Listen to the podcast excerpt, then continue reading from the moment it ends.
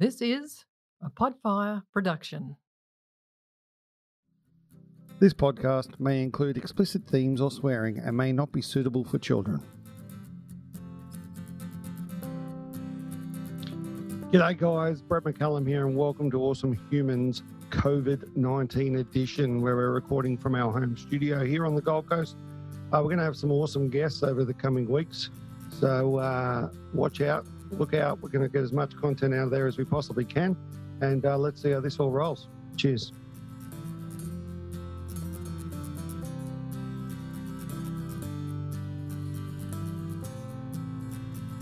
As most people know, I am known to partake in the odd sweet treat. I like to call myself a little bit of a connoisseur, to be truthful. I love the vanilla slice, with one of my favourites being from a little bakery on the mid north coast of New South Wales called Crescent Head. Closely followed by KV Cakes and Pies on the Central Coast. There's no free ads on here, so I apologise for that. I'm also uh, partake with the odd jam and cream donut, maybe even a scone with a bit of jam and cream. I could go on and on and on about this. But then comes along a bloke who creates one of the biggest challenges ever seen on TV. In 1981, a young man was born in a small town of Coonamble, about 164 kilometres northwest of Dubbo. For you people that aren't in Australia, that's a long, long, long way out west. He grew up to become the king of dessert, prince of the patisserie, and the man who shot to fame with his famous, famous Croquembouche challenge on MasterChef. He's a TV star, he's an author, and this bloke's bouncing back from adversity, so he's my type of dude. He is the sweet assassin on Instagram. Welcome, Adriano Zumbo. You like that? Yeah, yeah. Thanks, Brad. How are you? I'm good, buddy. How are you? Yeah, good. Thanks. So, are you locked up because of uh, COVID 19? Yeah, pretty much. Yeah, yeah. Like, obviously, just go out for for the necessities, but um, you know, just at home. So it's funny times we live in, isn't it? Yeah, it's pretty crazy. Eh? It's uh, uh so quickly. That's, that's the reason we're trying to create all this content, get out there, tell people stories, give people a little bit different, something else to do, something else to listen to. So uh, thanks so much for joining me today. I really do appreciate it. absolute pleasure.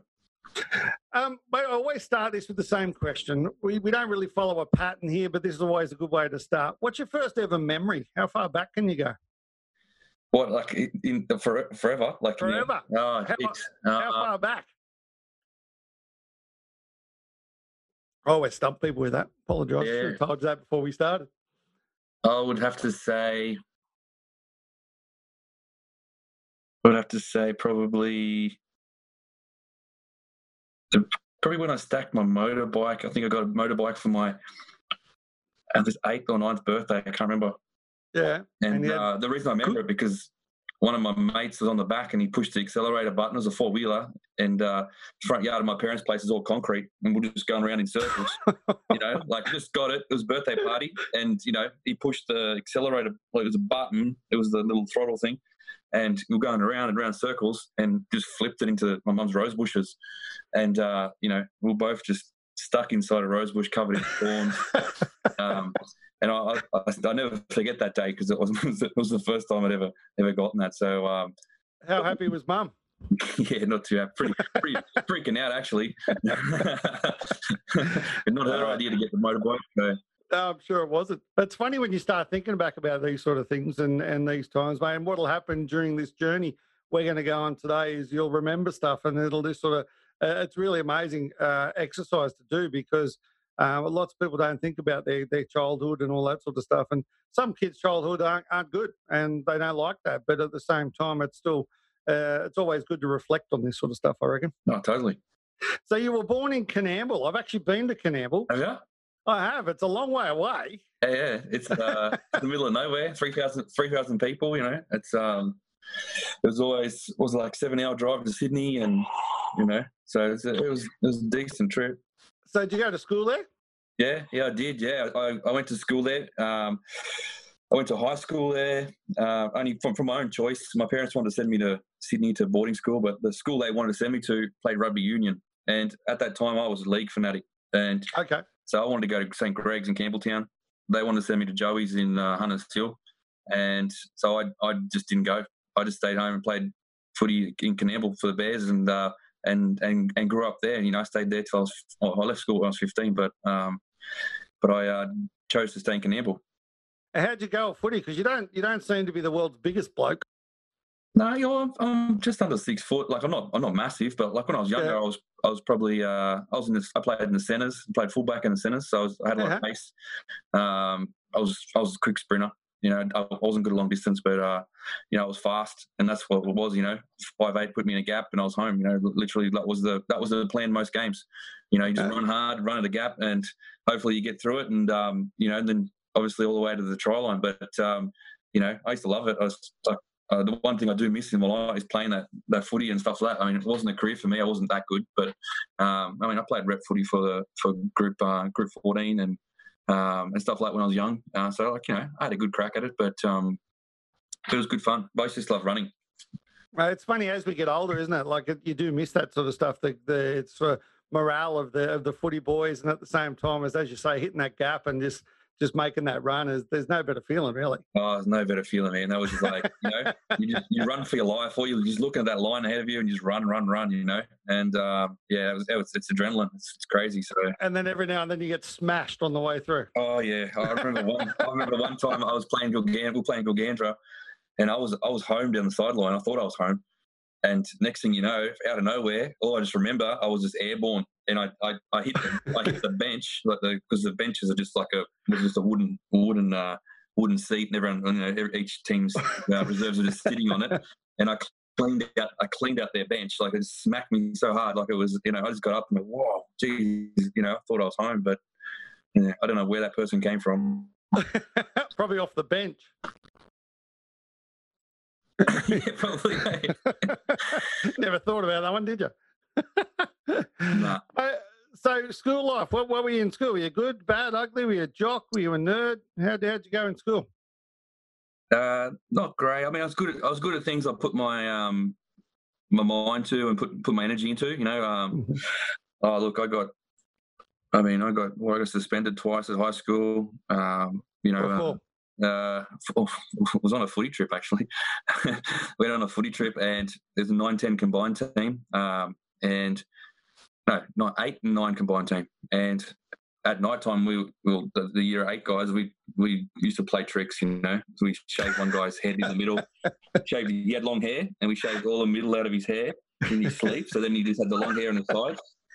And then then we took his hat and stuff like that. You know, like it was crazy stuff, just like simple, you know, fun footy, footy, footy guys, fun, you know, and uh, but you know, obviously, uh, you know, at that young age, there's always someone that's gonna gonna complain, and and, and rightfully so. You know, when you look back on it, you're like, it was pretty, it's pretty bad. But and then we we got caught drinking in the park. So our teacher at the time, he went out one night and and obviously left us thinking that we'd be all right where we we're staying just with all of us and we we went out for there was a park next door, uh, and this was in Glebe in Sydney. We were down for a, a rugby tens tournament uh, at Sydney Uni, and and we went and just sat in the park. You know, there was just some equipment there and stuff, and then this we met these people, and they brought down a carton, and then we ended up starting to drink in the park. What were you about 14 at this stage? yeah. So it was like, you know, and there's always one person that's going to, you know, dob when you get back. So, you know, that was the case. And, you know, and he, a handful of us got, got suspended. So, uh, you know, it was crazy times. But, you know, I don't take it back. It was good fun. I mean, you wouldn't you wouldn't give it up for the world, would Nah. you? Really? Uh, And you, you mentioned before you only lasted at school till 15. Is that because you went and got a trade, or Yep. what, what, what? Before that, what did you want to do? Did you always want to sort of be a chef, be a baker? What, where Nah. where was your head at? my head was, I thought I was going to be a, I wanted to play footy. I wanted to play like professional footy. Uh, before, Yeah. like, and just before that, I wanted to be a truck driver. Um, I used to love sitting on the corner in Canberra, Castlereagh Highway, and just watching all the trucks, you know, steaming really? through. Yeah, you know, like we used to always like love it. Like Sitting there going like this. whoop, Yeah. whoop. everyone, Gonna yeah, put- blow put the horn. you know. and then we used to like, like kind of dream of like, oh, what truck would you drive, you know? And and for a long time, I was, you know, I was living that country sort of dream, you know, like I'm going to be, a, you know, that, that truck driver. And then I went to a Yeah. Sporting Stars. I got into more sports and, and started to play a lot of um, uh, stuff like that. And then, you know, quickly enough, like you just realize, like you, know, you have to be pretty competitive to, to play professional, um, any professional sport. You have to be quite, um, you know, and it's a it's a rough, tough market, and, and so I didn't I didn't chase it. You know, I had one crack at like trying to play, uh, having a, a trial for a footy team, and and didn't do that well. So I kind of went, you know, I don't think it's my thing any, of my calling anyway. And then Not yeah. I, um, I, I got an apprenticeship. Like I left Coonamble and uh, I moved to Sydney. You know, my sister lived in Sydney, so um, I went down there for a friend's school formal uh, at the time and partnered with one of their friends. And at the time when I was down there, I, I found an apprenticeship job and I went for an interview and, and, and I got it. You know, and, And what was and that the rest doing? was history, I guess. Pastry chef, apprentice pastry chef. Okay. The little Is place called something like- Cakes. Is that something you'd ever thought of before? Nah, I- look, yeah, no, totally. I started baking at home, like packet cake mix, when I was 14. So Mhm. I would always, my parents used to make me work. So my parents had supermarkets, you know, in the in the town, and I literally from the age of, well, I can't even remember, to be honest, probably maybe six, five or six. I'd always be at the shop and I'd be doing something. You know, they'd always Yeah, yeah. something small to put you to work. And as you got older, you did more and more and more and more. And then, you know, and I used to work every every day after school or and on Saturdays uh, when I And did could. you know, when I was nah, nah, we call- after me pretty we call them family contributions. family contributions. That's it. Yeah, you're right. Yeah. But look, I, I ate I ate my fair share of uh, of goods from the store. You know, like Yeah. taking to school. So that was probably my payment. um, but I used to I used to work after school, and you know I didn't like the checkout. I was I was quite quite shy, and I was quite you know so working on the checkout for me, people start talking to you, and sometimes I'm just like I don't know what to say. So like I used to kind of like oh, I don't want to work on there. The deli it was okay, but I didn't like all the juice from the cold meats when you crack open the new plastic wrapper on the corned beef or something like that. The, the, the, juice to go everywhere. Um, Yeah. So I didn't enjoy it. But my sister had a supermarket as well, like with the family. She took one of my parents, and, and I used to I used to work in her in-store bakery, and that's where it kind of started. I really enjoyed it. I love the colours, I love the flavours, and just playing around. It wasn't anything fancy. It was pretty much just packet and cake mix and and stuff like that. It was all like some of it was par baked frozen, and it was just finishing it off. But I really enjoyed Yeah. it. And then I got to the point of my my life where it was like, okay, well, my parents uh, wanted me to be home by 10 o'clock, but you know what? I'm 15. I, all my friends can stay out till like one, you know, and I was in that, in that mindset and then I'm working. What am I going to do with my life? I wasn't enjoying school, you know, like I was only good at things I really put my mind to at times. And I was, I was kind of a wanderer. My mind always wandered. I was thinking of other things while I was trying to learn something else. And it became difficult because the focus just wasn't there. Right. And, but when you do something you love, right, your focus is there. You, you, Oh, 100%. you start that mind that is thinking of something else while you're doing something else it becomes that doing the same and um, you know so like I, I was kind of in that part of my life and and um, and so I, I literally went you know what i'm gonna i'm gonna i'm gonna move to sydney you know do an apprenticeship i love pastry i enjoy it it was a bit of a it was a bit of a stab in the dark a bit of a risk you know i didn't know if i was going to enjoy it that much to be Yeah. once I got, you know, I found a really good job straight up. You know, it was a great bunch of guys. Um, they were fun. They were funny. They were good at what they did, and they were also like, you know, threw a bit of banter in. So, you know, I grew a tough skin. You know, pretty quickly in the first few years. You know, like it, it was it was harmless fun, but you grow a skin to to be able to like deal, deal with, with it. Yeah, to deal with it, that sort of stuff. You know what I mean? Because it's that's kind of what what the kitchen was, like in a way. Like you'd have fun and you know muck around, but you have to be able to take it. And if something, if you stuff something up, you have got to be able to bounce back. You know what I mean? Like in a way, and not take it too personally, and and be able to go, you know what? Yeah, I stuffed up yesterday, but today I'm going to make it better, and and forget about what It's a good lesson to learn in life, isn't it? It's actually a really good breeding ground to actually learn a lot of those lessons really quickly at a young age. Yeah, totally. I think it's the key thing when you when you're young. And one thing I find in the industry, and, and, and the reason why there's a lot less. I mean, now there's probably a lot more interest because of social media and, and TV in the, in the industry. But before, there was a lot of dropout because of that, right? Because people felt like, oh no, I can't do this, or I'm not doing well, or Yeah.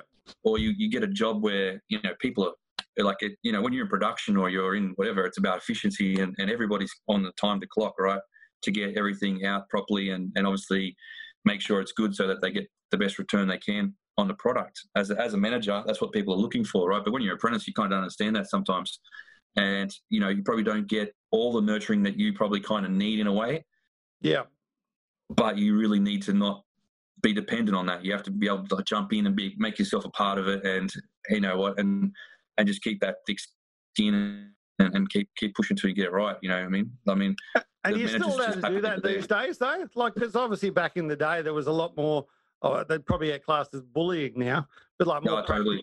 jokes and all that sort of stuff. And as you say, get that thick skin. That's one of the things I think kids don't get the opportunity to these days. They don't get to get a thick skin because it's uh, they're all too precious, in my opinion. No, completely, completely true. You know, you get. I reckon there's probably one out of ten that come in and, and have still got that attitude as you what we would have seen back in the day. Yeah. But the other other eight or nine, you know, yeah, exactly. You know, it's it's you know, you walk on eggshells and and um, you kind of got to you've kind of got to like be really really careful where you tread because it's you know you live in an age where people just throw you on the media or whatever for Oh, it's ridiculous. or whatever. So you expect me to actually work? Oh my god! Yeah. Like, I'm not here for that. I stuff, some- I stuff something up, and you want me to stay back 15 minutes to fix it up because you know what? I didn't listen to you. You know, and Yeah, yeah, you know. So you know, now it's all back on the employer, um, and you know, I guess there's something you got to deal with and, and, and go along with because it's um, it is what it is, and that's the the rule. So, Oh, 100 percent, 100 uh, percent. but yeah, but it's you know, it's a shame in some ways that you know people kind of don't learn from their mistakes a little bit. But anyway, Oh, we all do. We all have to, mate. Yeah. Hey, um, so we're 15 years old and we make a decision to move to Sydney. What's mum and dad think of that? oh, not happy, not happy. You know, How do you how do you break that news to them? Do you remember? Oh, it was it was tough. You know, it was very tough, and and and I think I, at that age I was kind of a bit. Um, uh, I don't know how a bit not a chip on my shoulder. I was quite shy, but like I was, I had the confidence in a way. You know, like I was type of person. cocky, it's called, mate. You're a bit cocky. Yeah, I was a bit cocky in that way. You know, like I, you know, I was, when I was younger, I smoked. You know, when I was young, like obviously, you know, got in the peer pressure thing at school and and started you know, be standing in the back laneway having a cigarette every now and then. I didn't smoke a lot, but but I smoked in front of my parents pretty pretty pretty quickly. Like you know what I mean? Like I just stood in front of them and then smoked. You know, I didn't try and hide it from my parents um, and stuff like that. So I had that that thing where as if like I was, you know, if I'm going to do it, I'm going to do it. And um, I got the job. I knew that I wasn't interested in going to university and stuff like that. I didn't have that mindset. I wasn't that. I couldn't. I can't sit in a in a classroom and, and absorb a lot of information unless I really am interested in it. So having to do those things, I knew I wasn't going to go anywhere. So um, yeah, I told them. I mean, they they they wanted me to take over the the business, the family business, and I just said, look, if I stay here, I'll probably, you know, with what I way I think, I'm probably going to get bored, you know, and and and yeah, it would have been a, a good income and, uh and probably a, a, a safe. Uh, um, a safe uh, future in, in sense, you know, having a local supermarket and they, they had a drive-through bottle shop at the time and stuff like that. So you know, it was a, a good thing and, and definitely a big part of the town and and um, but you know, I, I really wanted to chase what I what I had a passion for and what I what what was in my sights in my eyes and, and I wanted to find out for myself if I could do something. Um, you know, I was inspired by my parents. You know, they they work hard. They you know they worked all their all their all their life. You know, they came here from Italy uh, with, with nothing and, and literally just you know grew from one thing to another. One- Got something small, got something more, and, and, and just sort of grew on that from working and working and working, and to give us a better life, right? You know, it's um it's a it's a great sort of way to look at it, and I, I always wanted to, to try and be as successful as my my mum and dad. You know, um, Yeah. you know, so that was my goal, and, and and for them to accept what I wanted to do in the end. In the end, it became an acceptance because every year I'd go home for Christmas or Easter, and they'd be like, "Oh, I just come home for a year and, and, and run a shop for take twelve months and run it and you know make some money and and, and uh, you know thinking that I'd go there and not go not go back to Sydney." And uh, I said, "Nah, you know, I'll lose a, I'll, I'll lose a year of my apprenticeship, you know, or you know." So I was always, you know, once you once you're committed, you kind of got to keep cracking, you know. So an apprenticeship goes for three, four years. There's four How years at that that? time, yeah. Yeah, Four now years, it's only that, now it's only three, I think. and that's uh, so you, you're working sort of what four days a week, one day at TAFE. Is that the Yeah, way that yeah. works? Yeah, four four days on the job, one day at TAFE. Yeah. And so you sort of you get stuck in on day one, day pretty much. They throw you in the deep end. This is how you actually do stuff. This is what you do, and you just learn as you go. Throw you in the pool. Exactly. Yeah. Best way to learn. You know, I think uh, throw throw in the deep end, get your get your get your hands dirty, and, and start start start touching and feeling. You know, cooking's a lot about senses and touching and feeling and remembering and you know hand weight. You know, like how, how much pressure I'm pushing or throwing or putting on. You know, it's all about that sort of memory skills, right? So it's you know you, you got to. It's more about how many times you do it. You learn more and more and get better, right? So it's And was there was there one bloke at the time that that sort of took you under his wing, and you became sort of his wingman, and, and he helped through the whole process? Yeah, there's probably about four of them, right? There's a couple Oh, of okay. guys, and then I became a part of their golf group, you know, and um, and it was it was great. It was a you know a guy called there was there was Tomo, there was um, Treverton, there was Truett. They all got T's nearly, and then there was Yeah. and then there was Sam. You know, and that was that was like the main part of the team. Um, and then there was the my competition apprentice uh, Matthew. You know, like I'd always be racing against him or trying to beat him, and Yeah. so there was good banter. You know, it kept me uh, it kept me uh, really interested and excited, and you know, they, and they taught me good good things. You know, like my boss used to always say, you could be a six hundred dollar pastry chef when you qualified, or you could be an eight hundred dollar pastry chef when you qualified. And and he used to always show me things to go. You go, you got to be like do it this way, like in this, and you got to think about the you know the finishing and the decoration, and, and, and so like there's always you know you need those kind of people when you're in a job like that, right? and but you have to you have to listen and, and absorb something. You know that, that's half the problem. Sometimes people just don't want to listen because they think they know better all the time. Yeah, but, you hundred know, percent. so And so, were you a creative type all your life? yeah, pretty much. Eh? Yeah, like in some way, yeah. I'm, I'm a thinker. Like I always think. So whether it's you know creative in uh, food or how to do something, or if there's a problem, I like to think about how why it's happening and and and kind of um, how I can fix it. You know, uh, and And does that help when you're cooking? when I'm cooking, it, it does because I, because cooking's my it's my it's my profession, so I understand it a lot better. It's the hard Yeah. parts when you're doing things that you don't understand because it's a lot more learning to get to that end product to, to get to the end result. But you know, you still, I mean, it's all we're still learning, so it's great. Got to keep learning. So you're into your apprenticeship. You've just finished that. You're now what 19 years old, and are you still living with your sister in Sydney at this stage? Yeah, yeah, still living with my sister. Yeah, And and then did you? What did you decide to do? Did you get a job? Did you open your own thing? What What was next? 19, I, I, I got a job. I was in the last year of my apprenticeship actually uh, at 19, and I got a job in a French bakery, and um, and I went in there as a like a last year apprentice, and you know, kind of junior pastry chef, and probably three or four weeks in, uh, well, no, maybe a bit longer than that. Any, anyway, my boss left. It was a very small team. It was literally me and him. And um, so the, the the guy who's in charge of pastry left, and the boss asked me, could I just cover for a few weeks while I found someone new? And it never it never really happened. So um, I I ended up staying there for four or five years. Um, you, you grabbed the opportunity, did you? You saw it as an Well, I opportunity. just said yeah. I'd, I'd, yeah, well, just I just fell into it kind of, and but I just kept going with it. Like I just I, take, I, I saw it as a time where I could just do some of my own stuff, you know, and it, and it was a great um, it was a great uh, learning ground, you know, for my skills because I was having to teach myself so many new things by myself. I didn't have a boss anymore or anyone to kind of uh, mentor me in that way. So I was Yeah. looking for other. I was looking at other places for for for mentorship and stuff like that. So you know, I started buying heaps of books. Um, I started to you know talk to some more experienced guys more about how to do things. You know, I started to travel. You know, a little bit like you know every time I got a chance, I'd go. I went to you know I went to Paris for the first time and um, sorry for the second time. And but the first time I went there was for something else. But but I got to explore and and, and learn their culture and the, the products and learn new things. And then I could bring that back, right? And then I started to learn more and more because at that time, you know, in Australia, I mean, pastry wasn't massive. It was literally your, your local Aussie bakery, you know, punching out the cream buns and and lemon Cream buns, vanilla slice, and a you know, pie, vanilla slice, custard tarts, you know, niche tarts, you know, all that stuff Yeah. and that that was and that was your standard. There was nothing else. There was no next level or no um, you know different different sort of type. There was very little. There was one or two kind of French guys in in Sydney, but but they weren't doing. They were kind of doing the basics. So you know it was. It was interesting to try and learn some of the new modern and, and techniques and stuff to kind of push yourself to to give yourself a point of difference, um, especially at that time. It wasn't wasn't a lot around. So And how do you get that out there? Because obviously um, Australians aren't that well known for sort of taking on new stuff back then. Anyway, we are now. But um, if you look at it from the, from the okay, you've now gone to France. You're actually bringing back proper pastry, if you let's call it that. Um, how do you how do you sort of get that out in the market? Because it was a little bit different back then, wasn't it? Yeah, look, you know, I, I had the the, the the luck and the the, the great opportunity of working in a, a French sourdough bakery that was very popular. It was called Victoire uh, in Balmain, Mhm. um, and and they had a big following for for modern sourdough bread. You know, and they always had their cake section uh, to to to join to it.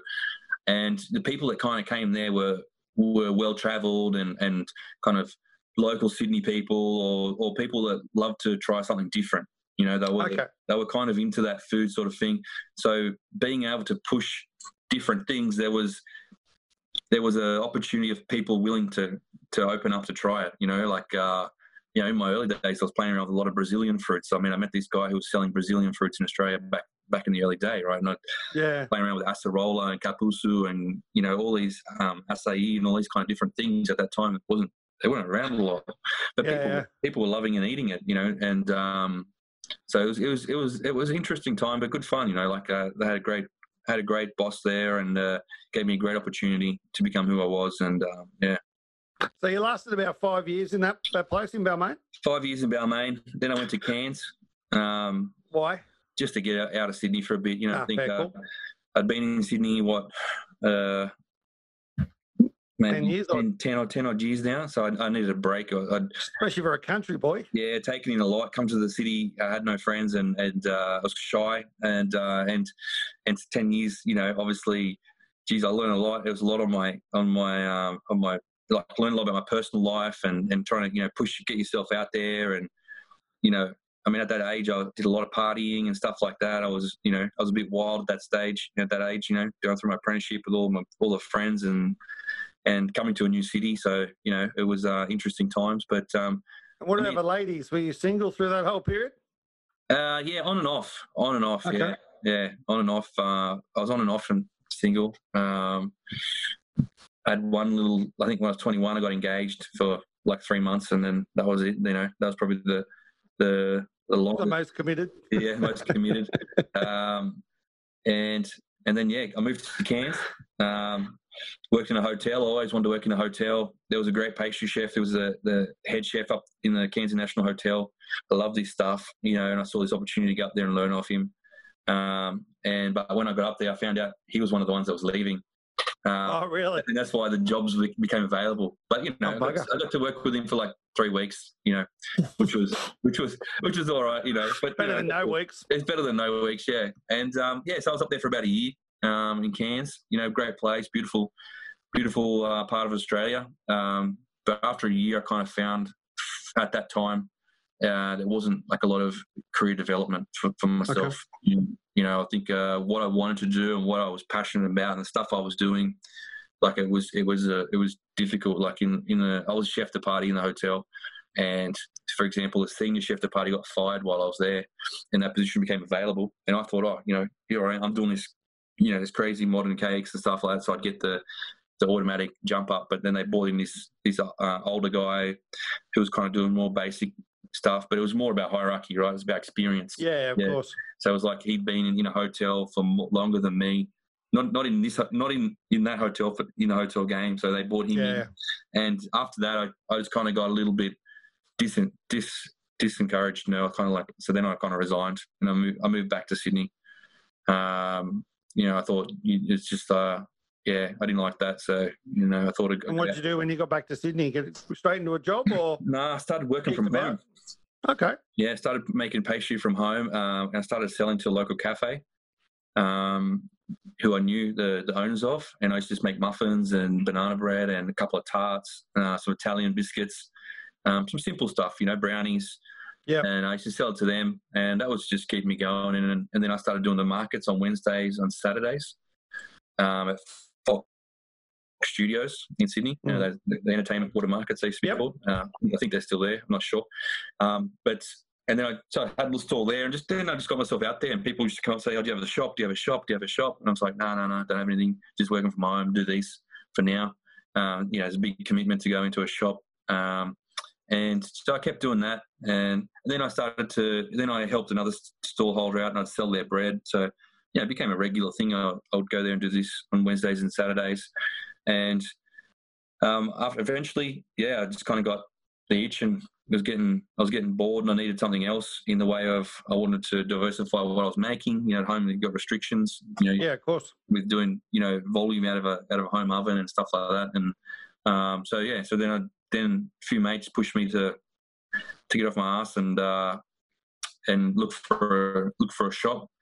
And we found that little shop in Balmain, and and then at, just by luck, at the same time, there was a sublease on a on a kitchen in Rozelle, which is literally just down the road. You know, uh, back of uh, the back of Darling Street, and um, and went down there. It was a pretty rundown kitchen. These guys were making muffins for just you know a couple of hours a night. They were kind of think on their last legs as a business. They didn't really they only made these they made these premix muffins that were steamed and uh, you know meant to be kind of a healthy option, but they were pretty rubbish. and um, you know they slowly just died off. You know, but I started there with them. Um, we shared the kitchen, and um, eventually I took over the whole kitchen when they kind of when they kind of left the scene and and started there really. So then I'd make everything up there and I'd take it down to this store in Balmain, and and took a. What was the store called? It's called Adrian. At the time, It's called Adriano Zumbo. It was, yep. Yeah, so it was just my whole name and um, yeah, and just patisserie. So. And did you think that back then, like, and you're now sort of starting to become who you are and where you're going to go and all that sort of stuff? Did you think back then of, of sort of started about branding yourself, about sort of creating your own unique type style, or are you just baking and selling?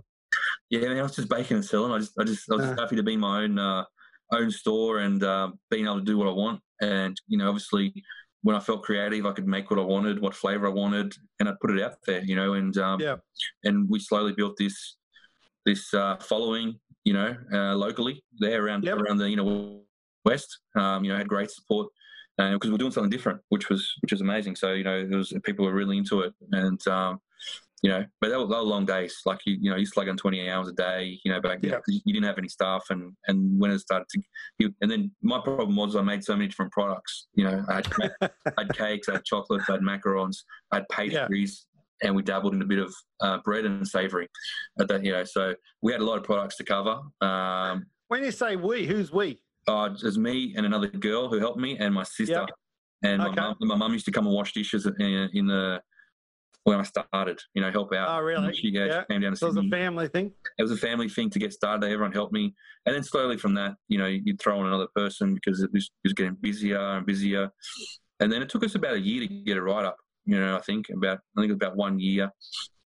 And with the help of some uh, great locals at the time, you know, that uh, they they were like writing in saying, why aren't you writing about these this place? You know, like it's you're writing about all these other places, but this place is you know, you know, so they had a lot of good supporters in that way, you know, and they were passionate yeah. about, about getting that across the line, and and and they did eventually, you know, we got we got a great ride up, and and then from that it started to pick up, you know, getting people from different parts of Sydney come in, um, and then we yeah, probably about six months later, I reckon, you know, I got a phone call uh, from Channel Ten producer, not to me, to the shop, and and then I got a I got a call in the kitchen saying, oh, this guy from Channel Ten rang you saying, you know, they're looking for a Croquembouche. Um, you know, give him a call back. And I said, okay. You know, you all making Croquembouches at the time? No. I love it. Nah, wasn't making Croquembouches at the time. Nah, not at all.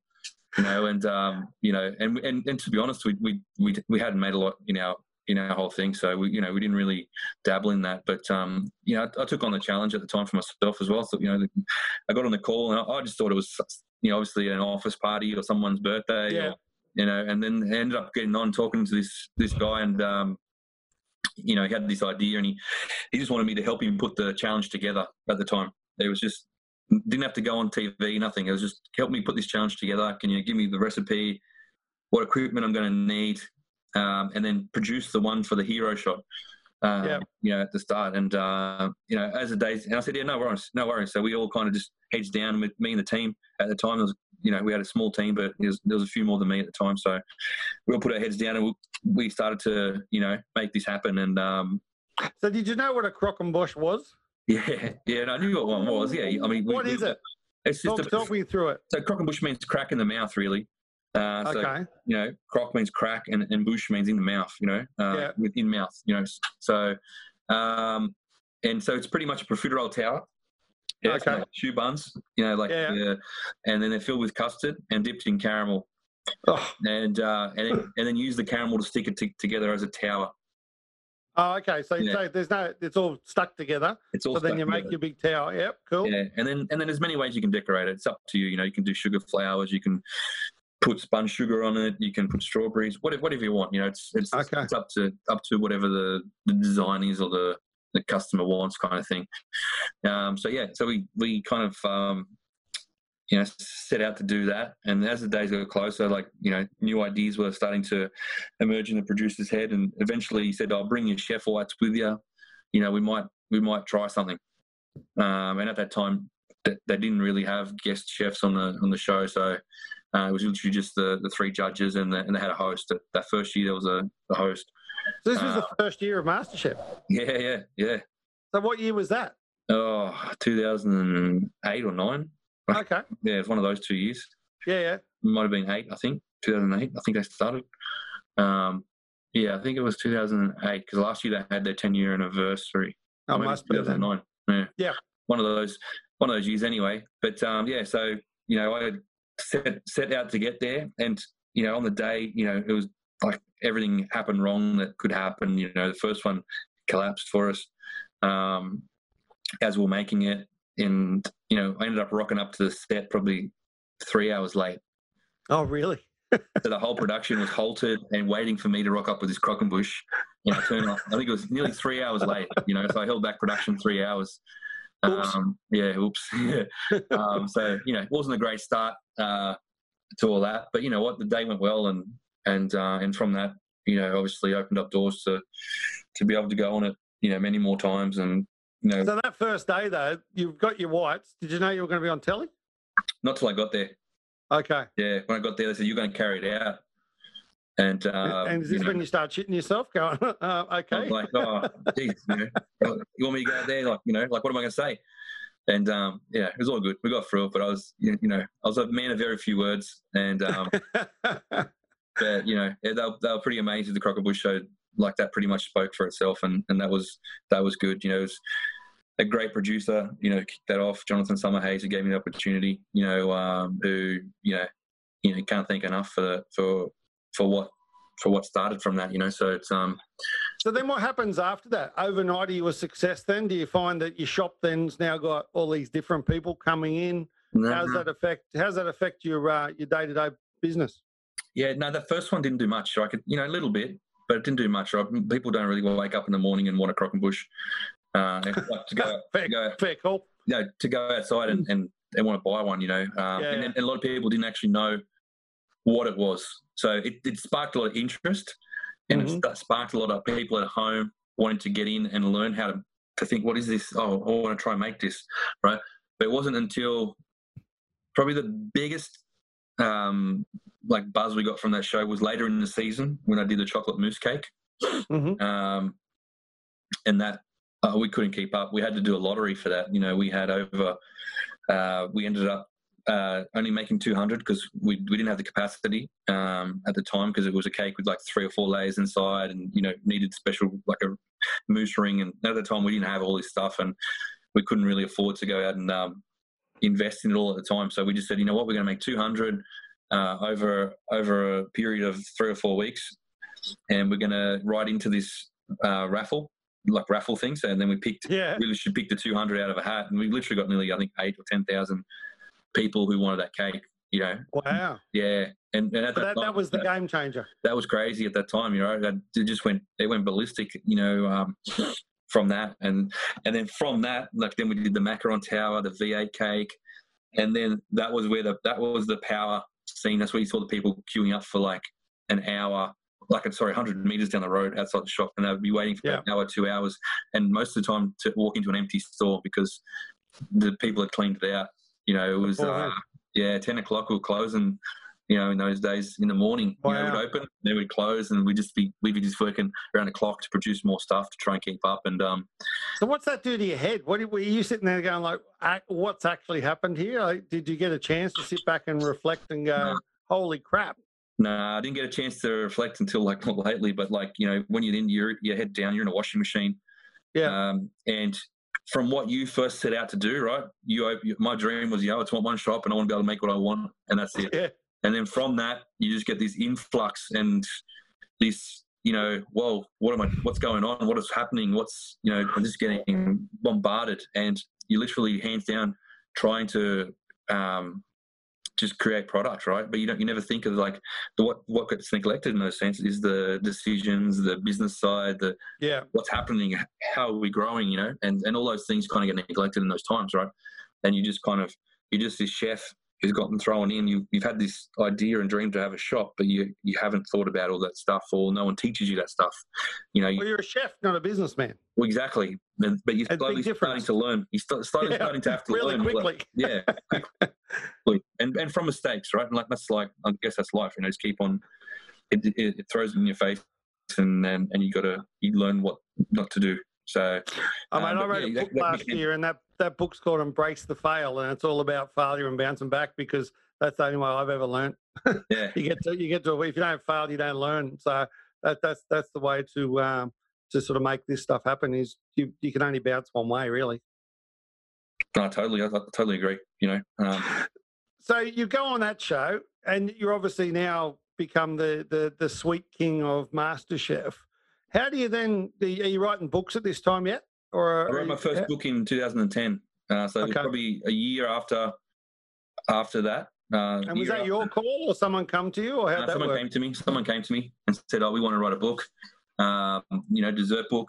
Um, so I said, "Yeah, cool, great." You know, and we set set on that on that thing. You know, and I mean, at that time, that was that was a crazy time. That was when, you know, people were offering you stores and and this and that, and we want you to open, and you just like everywhere. You know, like you you just you do so much, but you do nothing. You know, Yeah. in, in a sense, and um, you know, and it's just literally scrambling to put stuff together to get through to take on those opportunities, rather than you know not taking them and saying, "Oh, I don't have time" or whatever. Like you just make it happen.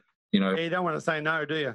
Well, at that time, I, and I, I was like that. I was that kind of person. I wasn't going to say no. You know, I was like, yeah, yeah, yeah, yeah. The only thing I'd say no to was, um, was things that I just felt like I just would not, not us. You know, and Yeah. that was, and if you just felt that straight away, then it was like that. But you know, What's the weirdest thing you ever got asked to do then? oh, geez, I can't, I can't remember that. That that part of my life is such a blur. Um, Well, I suppose it would be. You had probably five or six years of just uh, just everything. yeah, it was just travel. You know, like I was doing festivals and uh, traveling and demos and you know classes and yeah, writing books, opening stores. uh, you know, it's new, insane, isn't it, when you look back? new products, doing charity stuff, heaps of charity stuff. You know, in, the, in those in those days, like as you know, we did so much charity stuff. Um, Yeah. just trying to you know, trying to support the community as much as we can. You know, and and, and that, they're the things that you start to lose as you get bigger, and that's what you know, and that's where you know, like uh, the washing machine starts to get out of control. You know, without having that structure, and Definitely, mate. and um, you know that and that was that those days were you were insane, but you know as it rolled on, it sort of it changed, especially with saturation coming to the market. So you during this period, then someone comes up to you and says, "Well, do you want your own show, or how'd that one work?" Yes, well, what was that? But that we uh, we did that show in 2016. Uh, so that was like a fair bit after.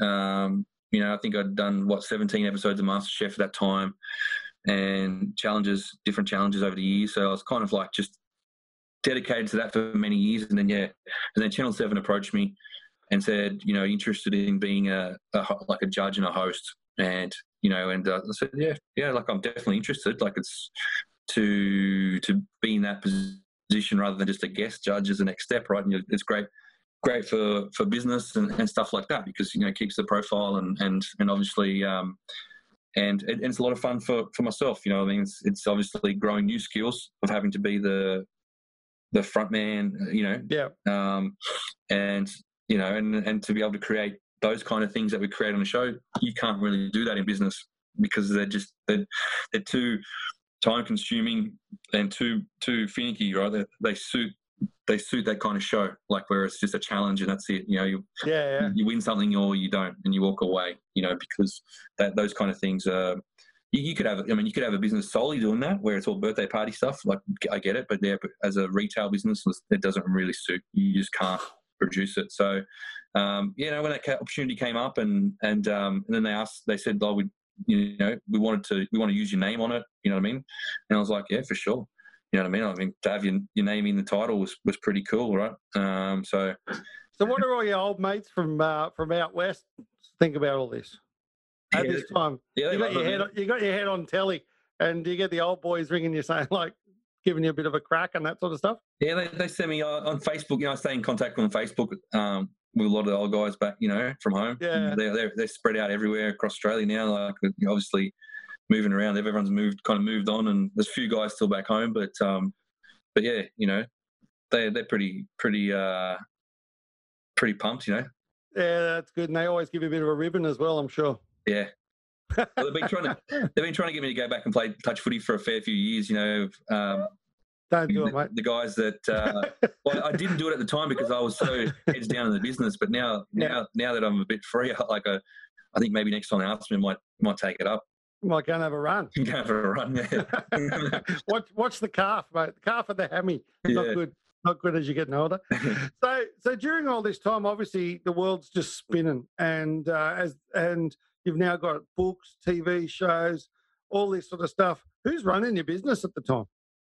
Yeah, look, at you know, like I had a like I had a manager in there in the early days. It was kind of like me. Uh, We had like a we had a manager in the stores, and you know, it was quite a. Then we then we took on. Then I had a manager in the office. Then I got like a bookkeeper kind of person in. Yeah. You know, and we had a small team. Um, uh, but you know, like it, it was it was more the the decision and the how are we going to if we do this making where's this next store going to be is it is it going to take away the problem was is opened up too many stores too close to each other you know Yeah. so every time a new store would open it would take 20 30 grand from the, the store that was already existing and that would get so you got another store with but you know you're really only doing the same turnover that you did when you had one less Yeah, and and that became a chain reaction. But I didn't realize that for a while, right? I was too too head down and and literally just like, oh yeah, store in the QVB, oh store in in there, that'd be great. Yeah, there's lots of people down there, but yeah. you know, like, That's going to make money. Yeah, of course it is. that's gonna you know like and and that was my my tactic in my Yeah. my mental thing was like, oh yeah, great touristy place, great this, great you know. And then, but then, as the market got more saturated, those places there was more offerings, uh, but also you're taking away from your own business because you you weren't structurally thinking about where you're putting that store, how much, how many, how how many kilometers in between, you know, are people, you know, going to go from here to there, or you're going to attract a new crowd. You know what I mean? So it was, um, it was a learning, like like you said, it's, it's one of those things where you, you know you look back and you kind of, um, you know, but once you got them, it's really hard to to change. You know, we Oh, of course it is, mate, because you want to make it work. You're actually passionate about making this thing work, and you don't want to be wrong. It's really hard to admit you're wrong. and that was and that was my, my problem in the end you know before I uh, before I went into administration was was literally like no I'm going to get through this I'm going to I'm going to beat this you know that was my mentality every day I was going to beat this and I'll beat this and you know and I had the idea in my head I figured out a way in my head how it would work but you Yeah. need everybody to be on your side but when you're in that position That's tough, isn't it? nobody wants to nobody really wants to go on your side because it's a big risk for them to to go okay well if we you know if we if we freeze your loan for 12 months um, you know that for us that was going to free us up a million bucks right paying Yeah, 90, yeah. 90 grand a month on a mortgage you know uh, it, it was literally that was a massive a massive saving for us in the year to, to just let us breathe and take a bit of off the off the neck but you know you don't get when you're in that position you don't get it. You get thrown towards a an IA accountant a few times and it costs you more money Oh, of course. just to prove that you know that you're that you're the you know you're not viable to to keep going. So you know. So that, that day, D Day, let's call it that for the sake of this, how does that make you feel?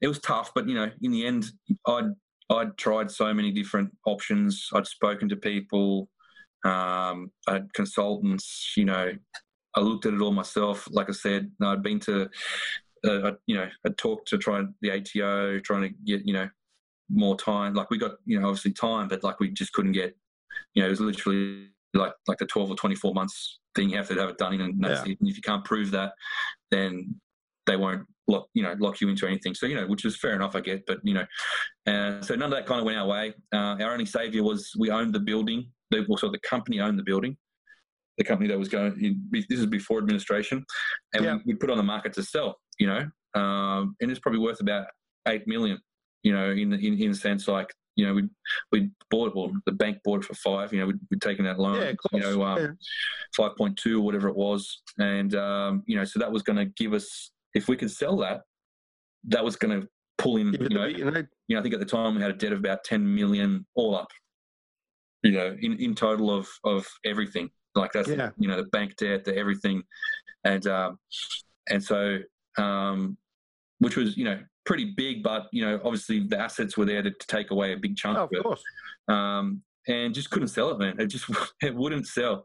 You know, it was just one of those times where you know it just uh, everyone's telling you there's you know if we can get it across the market, definitely get a good price for it, and you know, and it just didn't sell, and we couldn't hang on any longer. You know, waiting for that, and we had to make a decision. Um, and, and and in the end, I was tired. I was so drained, you know, mentally drained. Uh, Twelve months, literally like it was a twelve month battle. Like just going to work every day, putting out fires, trying to find ways, cutting staff, trying to get out of leases, you know, and and and when landlords, you know, don't want to let you go, Yeah. won't, won't listen to you that you're like, mate, I'm struggling. Like I, I need to get out. I need to cut the I need to cut the rope to cut the expense off. You know, like that is, it's killing me. You know, and they just don't listen. You know, they don't listen. And then at the end, they're like, you know, they turn up to you, whatever that meeting is, the creditors meeting, like, you know, looking at, you know, I'm just like, you know, you just sit there going like, why, you know? And it's like, it's like in this current situation now, you know, like landlords, you know, now starting to give a little bit back, but still not, you know, to some of these Not guys, much. not much to these guys who are struggling, you know, like how are they supposed to, they don't, I, I think they don't get that their empty store is going to be worth nothing, you know, cut the rent like, Oh, mate, it- it- it's the perfect example right now. Like, if, if people, or because all the businesses are going to go broke, Yeah. and if they move out, then the landlord doesn't realise that in six, nine, however long this is going to go on for months, they're going to sit there with empty stuff for years. for years. It's not going to be days. No, no one's going to jump in and, and start expand their business after this straight away. Of course they're not. Of No. course they're not. And the thing is that whoever comes in is going to ask for 12 months, two years rent free anyway, uh, to try and get a lease away. And yeah, you just think that these guys, oh well, that, that's the way they do business. But mate, the day you uh, the day you realise that I, we like to call it financial flatlining, Yeah. right? And the reason we call it that because it always bounces back up, right? And so you know you get your flat line there, boop boop boop, on the way back up. So that day, it's actually a relief, isn't it? Uh, it was it, it was a big relief, you know. Uh, yeah. like you know i like it was just yeah it was, it was an immense relief i think because of the, just from the the drain the just the just tears your soul out right Yeah. and th- in the last couple of years there we, we you know had a rough chat like i got ambushed by a current affair in 17 you know for that you know There's no need for that shit. I. I I know like but the, the problem was for me was i knew nothing about it because i didn't run that part of the thing and yeah. and and then the people who went to a current affair never even talked to me. You know, I'm at work every day. Like it's like you want to sort out a solution, or if you've got a problem, yeah. Give me a call. come and see me. You know what I mean? Mm. Come and talk to me. You know, and that was the that was the most hurting thing for me. You know, and and and the fact that you know to get ambushed from behind at an airport, it's just like you know, like it's just is embarrassing in a way. You know what I mean? Yeah, of And course. It, took a lot of my soul out. Like that time, I was like six to eight months. I barely went outside. I like I Mm. just I was so hurt in a way. You know that that that you know that's what it had come to. You know, and we we we had invested so much money just before that into trying to make efficiencies and, and pump and fix stuff. and fix stuff and pump the business, you know, making efficiencies in macarons and, and stuff to, to, to lose a lot of, like, obviously we invested money, but like then to, to flatline a little bit of the expenses over time. you Yeah. know, And, and it just, you know, we lost so much business after that, like people's loyalty, you know, because in the end, people just will jump on, you know, there was definitely a lot of people that supported us, you know, and, and that was amazing, but there's always that, that percentage that you, you lose. And, and that's what a lot of people don't understand with that stuff is that, you know, you kill businesses like that, doing that stuff rather than doing Of things course you do. properly.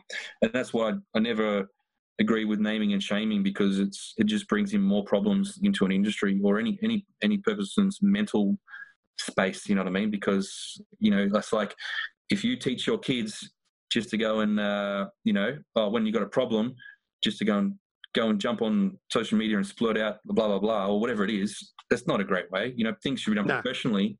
Like between me and you, sit down and we talk about it. You know, Exactly. you know behind Like the old days, isn't it? Like man's handshake was his word. It was his bond. exactly. Uh, That shit doesn't happen anymore, mate. Nah. That's the problem.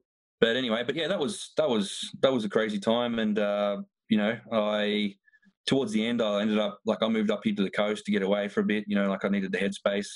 So you're now on the Sunshine Coast, are you? I'm on Sunshine Coast now. Yeah, my my, Beautiful part of the world. well, my partner grew up up here, and and uh, and and um, you know, it's nice up here, and I, I needed I needed a release, and it was cheaper to live here than in Sydney. So Yeah. at the time, I was just commuting.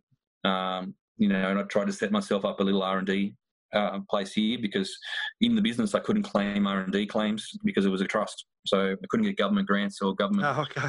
Yeah, so then I so then at the time when I was trying everything, I was like, you know, I'm going to set myself up a little R and D kitchen on the Sunshine Coast and, and try and get that grant. But you know, it never worked, and everything kind of tumbled down at the end. But uh, but you know, I, I, you know, I'm still up here, so you know. And so we're a couple of years on now. All that's in the past. Yeah.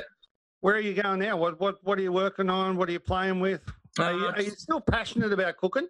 I am, I am, but you know, like the industry's taken a big hit. You know, like with everything, you know, from from uh, you know, yeah, yeah, like the climate that, that Fair Work and the media's created, and now with COVID nineteen, you know, it's um, it's definitely taken a, a big sort of change in in the where it's gone and what it is. You know, it's um, so it's it's for me, it's a it's a different landscape to look at in a different way now. You know, and it's, Mhm. it's about like looking at it from a different perspective. You know, I think uh, moving forward, foods, you know, is obviously going to be, I think, a lot less dine in. You know, from what's happening now, it's going to be a lot Yeah. more, you know, digital and pick up, curbside pickup, delivery, whatever. You know, um, you know, I think that's going to stay on now from from the changes a lot of these places have to have made. Um, people will still go and dine again eventually one day, but I mean, I think that the majority of, of a lot of business will, will pick up in the other senses, the digital technology, or the cashless sort of um, um, future, you know, which I was at the end of my business, I was pushing for. I had a few stores that were just Yeah. cashless. A lot of people didn't agree with me because they were like, oh, but people still need to pay with money. But I'm like, the future is cashless. Like, literally, people don't want to carry cash or go to an ATM or, you know, it's literally. I pay on my watch now. Yeah, there you go. You know, your watch, So- your phone, your whatever. So, yeah, yeah. you know, and it's and, and it creates a lot more stability in the business in as such. You know, we had a lot of issues, you know, with people dobbing other people about they're stealing money or missing cash, and you know, I got Yeah. sick, I got sick of it, and I just went, you know what, um, I just went, you know what, I just wanted to, and that's when I turned those stores cashless. You know, I just said You can't steal it if it's not there. you can't, but I mean, there's definitely for really smart people. There's definitely still ways. I think they do something with FPOS, but but you know, it's a lot harder. You know, it's Yeah. um, it's a lot harder, and and and it relies someone to to work a lot to to try and do it. But um, but yeah, you know, that was uh, so for now, like just just kind of uh, just taking it all in. You know, I thought by now I'd probably be back on something something different, but you know, also I'm just still trying to get myself. Uh, I've got a few liabilities I'm still trying to push through. You know, I've got a personal guarantee on a lease that you know just keeps dragging on, and um, they kind of won't let me go, and um, they won't come to a negotiation. They just kind of want to, you know, keep you by the neck and against the wall, and um, Oh, just keep charging you charging you monthly rent. Like I haven't been in the premise for three years, to be honest. You know, and uh, every month I get a bill for twenty grand, and it's like, It's no. insane. uh, stupid. It, it's it's so stupid that that's what the law is. Just because of, I get I get you put a personal guarantee on it, but like literally when when your your business goes down or whatever or something, you know, like there's got to be a clause, an escape clause, so both people can move on in life. Yeah, of course. You know, and I think it's uh it's one flaw in that in that system. It's it's uh is definitely that, but uh, we'll see what happens. I think there's many flaws in those systems, and I think this COVID 19 is actually bringing out a lot of them. And I think what you'll find is there's a lot of legislation changes that'll just get rushed through. Uh, a mate of mine's in uh, in IT as we are, and uh, he was saying yesterday he's seen more innovation in the last three weeks than he has in the last 20 years. Yeah, uh, people actually adopting stuff and, and signing up for stuff and doing stuff. It's just been, I, I think, obviously, there's the complete negative that there is in regards to this stuff, but at the same time, I think a lot of people will benefit from it. I think a lot of people will bounce back. Um, us entrepreneurs, which you is what you are, um, you'll think something different and you'll bounce back from this with uh, without doubt. Oh, totally. You know, I, I'm totally confident in the skills and the ideas. You know that that got. It's just about yeah, making them happen and then putting them to to play the right way. And um, yeah, at the moment, just focusing on content and stuff like that. You know, getting a bit more digital presence and uh, information and stuff like that out there. And um, and just and then just kind of just see where where the market goes during this. I keep my eye on it and whatever happens. And um, you know, if there's if a, if an opportunity arises, definitely I'll, I'll, I'll have a look at it. Mate, well, I've got an idea, right? Mr. Whippy vans. You know Yeah. Mr. Whippy vans, yeah? But they actually serve proper food. So they come down the street, and then you actually serve proper food. I reckon there's something in that. So you could have the Zumbo Whippy van. You mean like like healthy food or like like yeah, like proper good food, yeah yeah healthy yeah, food. yeah, yeah. Or sweets, whichever way you want to go. with Vanilla slices. No, you gotta have both, really. Yeah, you start you you, do. eat, you eat healthy, and then you and then you finish off with something a little bit more uh, like an indulgent treat. Oh, I love it, love it, mate. Now I'd be I'd be remiss of me if I didn't ask you this question. What is a macaroon and what's in it? Uh, macaron is uh, it's Sorry, macaron. It's not a Macaron, yeah. macaroon. that's all right. Macaroon. That's still that's still a thing. though. macaroon. It's uh, Is that different or macaron? macaroon's typically like a like a coconut, like kind of uh, a bit more rustic looking.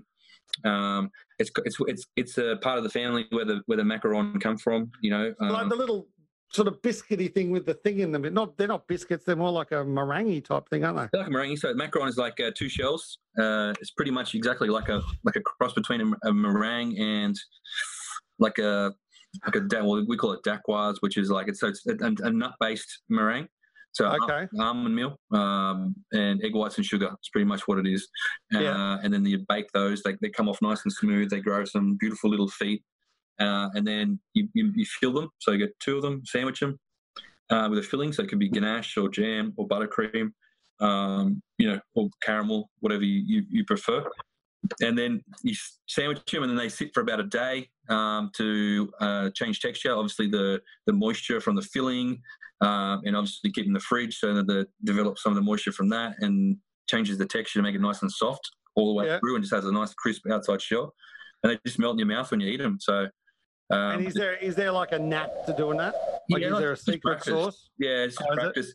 Just practice, and um, you know, obviously the meringue has a big part of it, and just good quality uh, nuts for the nut meal. Um, you know, is quite important, and and just and just the technique. You know, it's like just a few little things you've got to watch along the way. You know, like getting the skin before you bake it, making sure the meringue's nice and stable, because I think that's a super key part for keeping uh, the, your macarons um, with the right uh, uh, what's the word?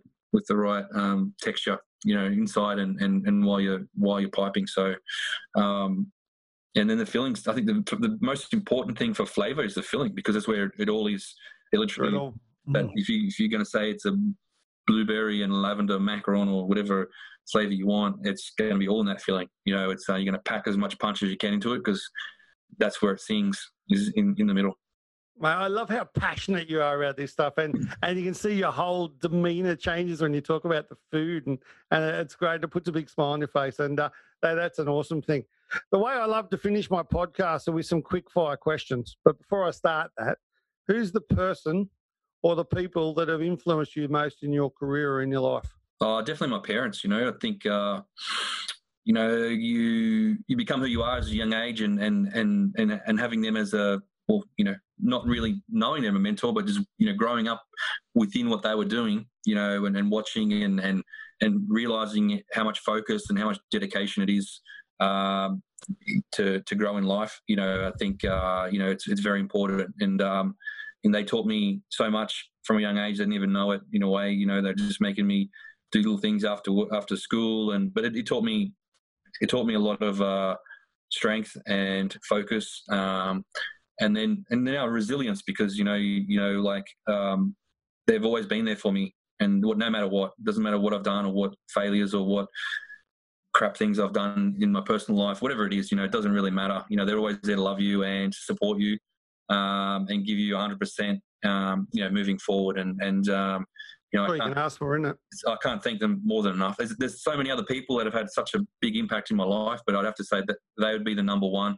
Um, they gave me a start. They, you know, like there's just so many things. And, um, you know, my mum and dad and even my sisters have always helped out and, um, and been there for me uh, in my in my crazy ideas and and um, you know and pursuit of a dream. You know, it's uh, it literally is. It's just you know chasing what's in your mind and and something that you think that is is great and and you know obviously we always want to make a difference or or bring something new to the to the scene. So um, you know it's uh, it's been good fun and um, you know I wouldn't uh, have it any other way and you know obviously take on board everything that's uh, that you learn along the way and and and you know make that a, a, new beginning and a new challenge and uh, and see what comes from it. 100%. 100%. What's your greatest ever achievement in life? Uh, you know what? Just meeting the people. You know, uh, I think with what I do, I meet so many great people. The you know the cake lovers, the fans, the the, the going to festivals, and and you know, and that means more to me than anything else. You know, I think uh, because that's what you you do it for. You know, it's not always for. I mean, you've got to you've got to make money to survive in a business. but really it's it's that connection with the people and what they give you back for what you do. You know what I mean? Makes you hungry for more. Like it's like you want to keep giving them better and better tasty treats, you know, that they enjoy, you know, and, uh, Love it. you know, and then also things that you enjoy because sometimes it's stuff that you love, like you make stuff that you just think that tastes amazing and people, you know, enjoy it with you. It's, uh, there's nothing more special than those kind of moments, right? It's, um, you know, definitely, uh, you know, I- that's for me, it's like what I love. You know, it's being able to connect with people and, and even hear their stories. Um, you know, I mean, for people I've met through charities, like just crazy, crazy amounts of strength you see with people that have had, you know, uh, big challenges in their life. You know, in their normal life, away from other things, and, and they still get up and smile and and you know and and life means so much to them every day, right? I think it's Makes you look at life a bit Oh, differently, doesn't it, when you see some of yeah. these people? meet so many people like that in, in what in what I, I get to do, you know, being able to go and cook with them or all those kind of things and, and, and it's just the most special day, right? It's to those people it's just like this this wow thing and just for me it's just it's it's so special and, and, and reality. Oh, that's awesome. Okay, my quick fire questions. Here we go. Favorite food? Pizza. Really? Favorite song? Well, pizza or tacos. Uh favorite song, uh Johnny Yeah. Cash, um what's it called? Hurt. Okay. Favorite place in the world? Uh Italy. Australia. What's Italy or Australia? What's next? Um, yeah. Uh, what's next? Oh, geez, that's a, that's a, that's stumped me that one. Um, look, I think just uh, just being able to be smarter and and uh, and do something that, that obviously makes a difference in the world or or in someone's life. So I guess it's uh, you know um, just being able to give back. I think in some in some ways for me at the moment, like I really enjoy that. Um, you know, and, and in the background, if a business comes with with uh, some idea, then then let it be. If it doesn't, then you know, uh, Do what you got to do. do what you got to do. So yeah, Well, mate, thanks so much for your time. I really do appreciate it. I appreciate getting you on board. You've been through a lot. You've been through the ups and downs. But as far as I'm concerned, you're an awesome human. Thanks so much for your time today. I really appreciate it. thanks, Brett. It's been great. Thank you very much.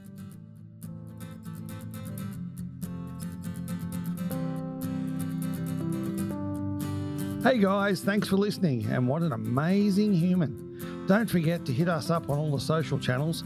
Search for Podfire on Instagram and Facebook, or find me at BJ Macker and look out for all our Podfire podcasts.